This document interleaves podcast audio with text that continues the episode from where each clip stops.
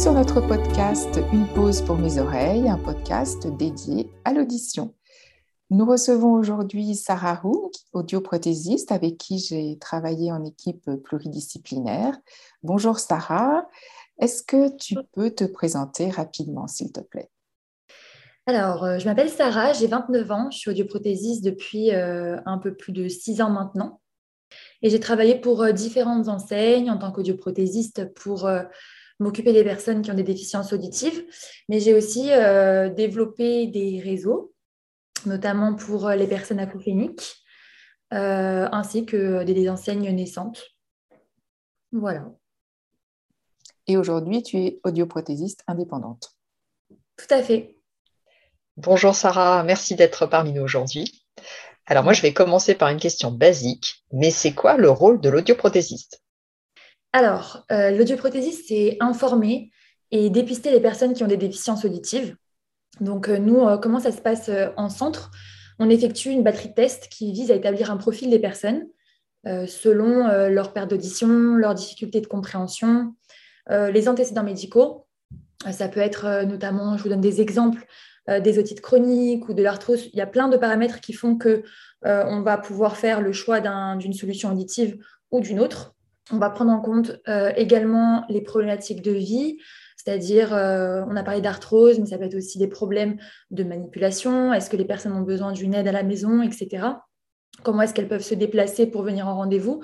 Donc, en fonction de l'environnement de la personne et de son, environnement également sonore et social, on va choisir une solution euh, qui va nous permettre, en fonction du profil, de répondre aux difficultés euh, que présente la personne dans la majorité des situations qu'elle va rencontrer. Donc le but, c'est de dresser un profil complet de, mm, auditif et de la personne pour euh, faire ce choix-là une fois qu'on aura fait le choix de l'appareil ensemble, que ça répond aux attentes et évidemment pardon, au niveau du budget de la personne, parce que c'est très important de, considérer les remboursements et les prises en charge euh, des appareils auditifs.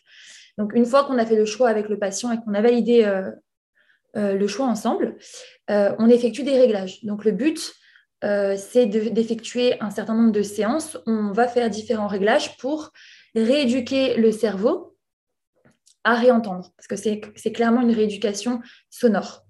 Donc, on ne met pas tout de suite tous les réglages en une séance. Le but, c'est que la personne puisse s'habituer dans son environnement à réentendre et à comprendre euh, tout ce qui l'entoure et euh, de l'accepter, de le tolérer pour, euh, pour que ça lui apporte une, une meilleure compréhension de la parole. L'idée, c'est aussi de d'effectuer en fait des, des tests à chaque fois pour évaluer l'efficacité. On enfin, nous, en audioprothèse, on appelle ça l'efficacité immédiate. Ça veut dire, euh, grâce à la prothèse auditive, est-ce que la personne va mieux comprendre, oui ou non? Donc, on a tout de suite des résultats. Et après, effectivement, euh, l'appareil auditif a une durée de vie de 4 ans en moyenne. Donc, nous, on effectue un suivi et un entretien qui va nous permettre de voir si la prothèse auditive euh, est efficace en permanence durant toute sa durée de vie. Donc, en réalité, c'est un accompagnement de la personne déficiente euh, sur une durée de vie de 4 ans. Donc, on part pour 4 ans de suivi. Donc, globalement, c'est ça l'audioprothésiste. Et alors, comment s'articule le rôle de l'audioprothésiste dans une équipe pluridisciplinaire? Alors, dans, le cas où la personne n'a pas d'acouphène, euh, la prise en charge, elle, peut être totalement différente. Il y a des personnes qui vont juste s'appareiller simplement et ça va très bien fonctionner. D'autres, il va y avoir des problèmes peut-être hum, d'élocution et donc on va associer ça avec de l'orthophonie, ça dépend. Par exemple, pour les enfants, c'est ce qu'on fait parce que les enfants qui ont des problèmes d'audition on développent avec plus de difficultés de langage. moi, je ne suis pas spécialisée pour l'enfant, mais en tout cas pour les, équipes pluridisciplinaires pour les enfants, effectivement, euh, il y a de l'orthophonie. Après, euh, ça peut être aussi des soutiens psychologiques. Donc là, on va euh, plutôt parler de suivi psychologique, notamment pour les personnes acouphéniques. Donc ça peut être des psychologues, des psychiatres, des sophrologues. on peut aussi faire de l'hypnose. Donc il y a une, les équipes, en fait, elles peuvent être, elles elles peuvent être variées, je pense moi, par exemple, quand je travaillais euh, euh, avec des patients acouphéniques, euh, j'avais aussi des, ostéopathes. je travaillais avec une sophrologue et un médecin ORL. Donc, en fait, ça dépend, ça dépend simplement de ce qu'a besoin le patient. Moi, je pense que le plus important, c'est d'avoir vraiment un panel de, professionnels de santé, d'avoir un vrai carnet et des vrais contacts. Et en fonction du besoin de la personne et de ce que nous, on va évaluer être nécessaire, proposer une prise en charge intéressante. pour moi, c'est très spécifique. Hein. Et du coup, je me demandais, Sarah, combien de, finalement de personnes acophéniques euh, viennent vers vous, soit euh, déjà orientées par un, ORL, dans le cadre d'une équipe pluridisciplinaire aussi, et soit est-ce qu'il y en a certains aussi qui viennent d'emblée d'eux-mêmes? Euh, Alors, très souvent, c'est des personnes qui sont orientées soit par un médecin ORL, soit par, bah, dans ce cas-là, une sophrologue, des gens faisant partie de notre équipe c'est plus rare que les personnes viennent d'eux-mêmes spontanément euh, vers un audioprothésiste pour leurs problèmes d'acouphènes parce que euh, déjà, ils ne sont pas au courant que les audioprothésistes peuvent faire certaines choses. Donc, euh, je pense qu'il y a une désinformation à ce niveau-là.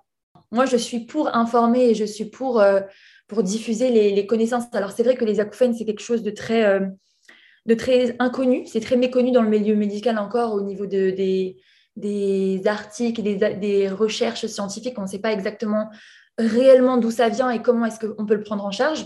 Euh, néanmoins, il y a des, professionnels de santé qui sont assez spécialisés et qui peuvent proposer leur, euh, aide. Alors, c'est vrai que euh, j'ai très peu de personnes qui poussent la porte en me disant, voilà, j'ai des acouphènes, qu'est-ce que vous pouvez faire pour moi? Maintenant, nous, en tant qu'audioprothésistes, on a la possibilité étant en général euh, euh sur rue, on peut aussi diffuser des choses euh, via nos vitrines, via, les, via, euh, via des écrans, etc., pour parler de, de l'acouphène et dire qu'on peut peut-être faire quelque chose ou, renseigner. Mais c'est vrai que c'est plus, c'est plus rare. Merci beaucoup, Sarah. Euh, je, vais, oser aussi une, nouvelle question. Euh, c'est que du coup, par rapport à des personnes qui souffrent beaucoup euh, par rapport aux acouphènes et qui nous écouteraient aujourd'hui, qui vont prendre conscience effectivement de tout le rôle de l'audioprothésiste, finalement, quels sont les résultats obtenus par le travail de l'audioprothésiste sur les acouphènes? Alors déjà, quand je reçois des personnes acouphéniques, je fais aucune promesse. Parce qu'en général, on a beaucoup, beaucoup d'espoir et on est justement, quand on est nourri d'espoir, on est aussi très vite déçu euh, du résultat. Donc, en général, moi, je prends une heure de temps avec les personnes que je reçois pour leur expliquer euh, bah, ce que c'est l'acouphène, comment est-ce qu'on peut le schématiser. Aujourd'hui, il y a plein de schémas pour expliquer euh, avec des métaphores et expliquer comment ça se passe au niveau du cerveau et ce que ça représente. Parce que quand on est dans l'inconnu, bah, du coup, on, on crée plein d'idées noires et ça nous génère du stress et le stress génère une augmentation de la perception de. Donc, c'est un cercle vicieux qui fait que bah, la personne euh, rentre dans quelque chose, elle n'arrive pas à s'en sortir. Euh, et, donc, du coup, je pense que ça, c'est déjà très important. Donc, la prise en charge psychologique, mais surtout des explications sur ce qu'on connaît aujourd'hui, ça aide beaucoup les personnes. Euh, ensuite, nous, on effectue des tests. Enfin, pour ma part, moi, j'effectue deux, tests importants qui me permettent de savoir si je peux potentiellement euh, aider à mon niveau euh, la, personne acouphénique. Euh, ce qui est primordial aussi, je dirais, c'est que lors du rendez-vous, on essaye de faire un, un petit check sur euh, tout son état euh, de santé, tous ses états de santé. C'est-à-dire qu'on euh, on peut se dire que l'acouphène peut être liée à un problème de l'oreille, mais parfois, il y a des personnes qui vont avoir de l'hypertension, qui vont avoir X ou Y profils et antécédents médicaux qui vont faire que l'acouphène peut venir de là. Donc, des fois, ma prise en charge ne va pas forcément être ultra bénéfique parce que du coup, on n'a pas traité des, des, choses médicales plus importantes je pose aussi la question de savoir s'il n'y a pas euh, parfois des problèmes de tension, des problèmes d'arthrose, des problèmes qui seraient mécaniques et pas liés à l'oreille. Pour savoir si déjà on peut, euh, explorer une autre piste avant de, parler de l'audition directement.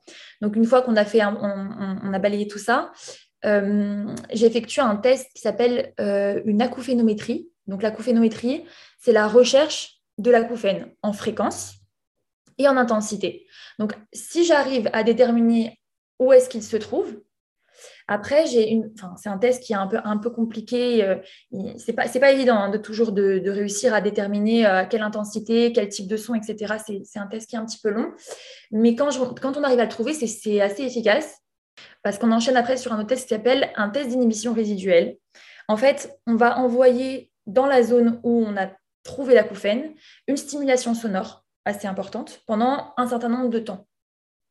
En fait, quand on, effectue ce test-là, on envoie une information au cerveau dans une zone où euh, le cerveau, enfin, si vous voulez, il faudrait que je reprenne un peu les modèles pour expliquer ce que c'est l'acouphène, mais très souvent, quand on fait des tests d'audition, on teste des points de fréquence classiques et obligatoires.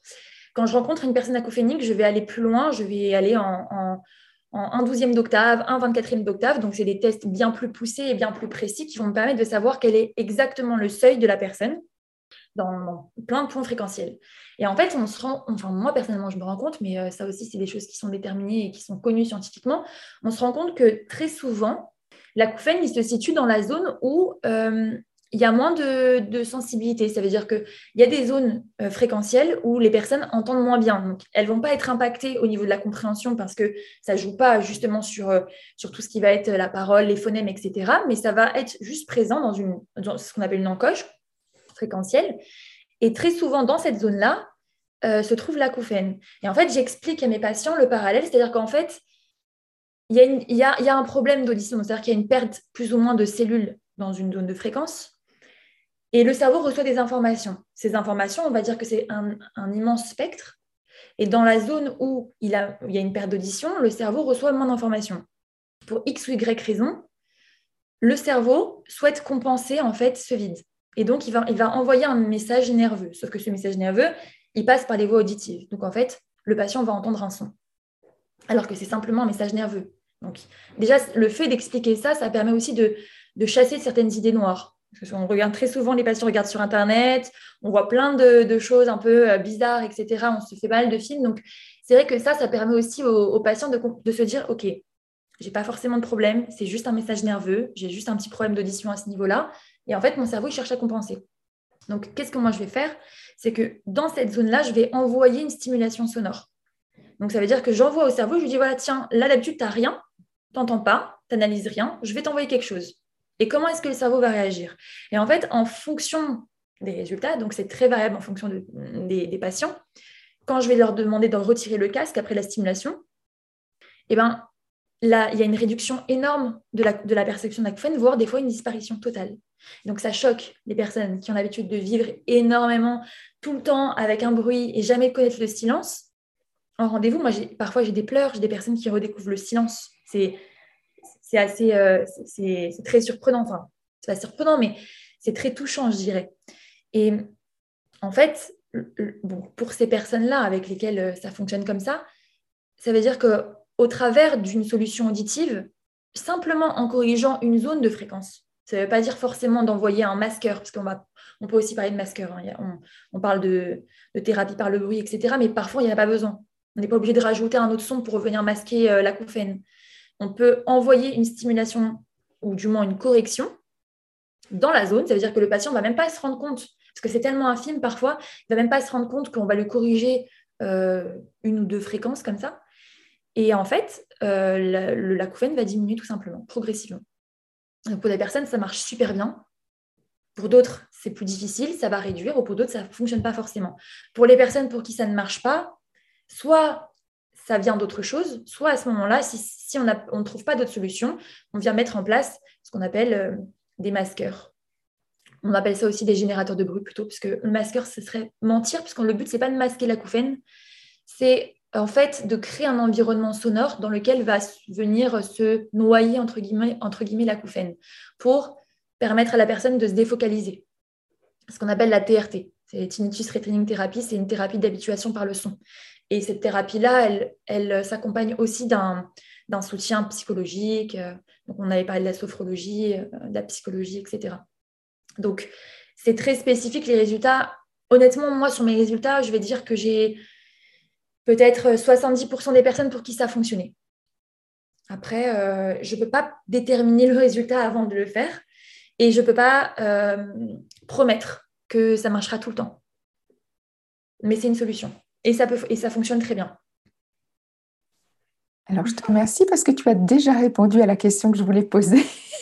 Ah, ce qui est merveilleux, c'était qu'est-ce que qu'est-ce que on peut proposer à une personne qui souffre d'acouphène et tu viens de très très bien y répondre. Donc merci beaucoup Sarah, c'était clair. Euh, je, je, pense que ça pourra vraiment être utile parce qu'on ne parle pas toujours de façon aussi précise euh, des, acouphènes notamment dans les rendez-vous médicaux où tout va très vite et on n'a pas le temps d'expliquer comme tu viens de le faire.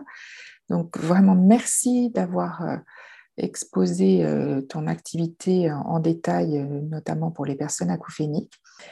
Donc nous vous donnons rendez-vous mardi prochain pour un nouvel épisode et nous vous remercions de, nous suivre chaque semaine. N'oubliez pas de vous abonner à, notre podcast pour ne pas manquer de prochains épisodes à venir et également à nos comptes Facebook pour euh, voir toutes les publications que Stéphanie et moi faisons sur, sur nos comptes. Donc je vous dis à la semaine prochaine avec grand plaisir. Alors à la semaine prochaine et encore merci Sarah. Avec plaisir.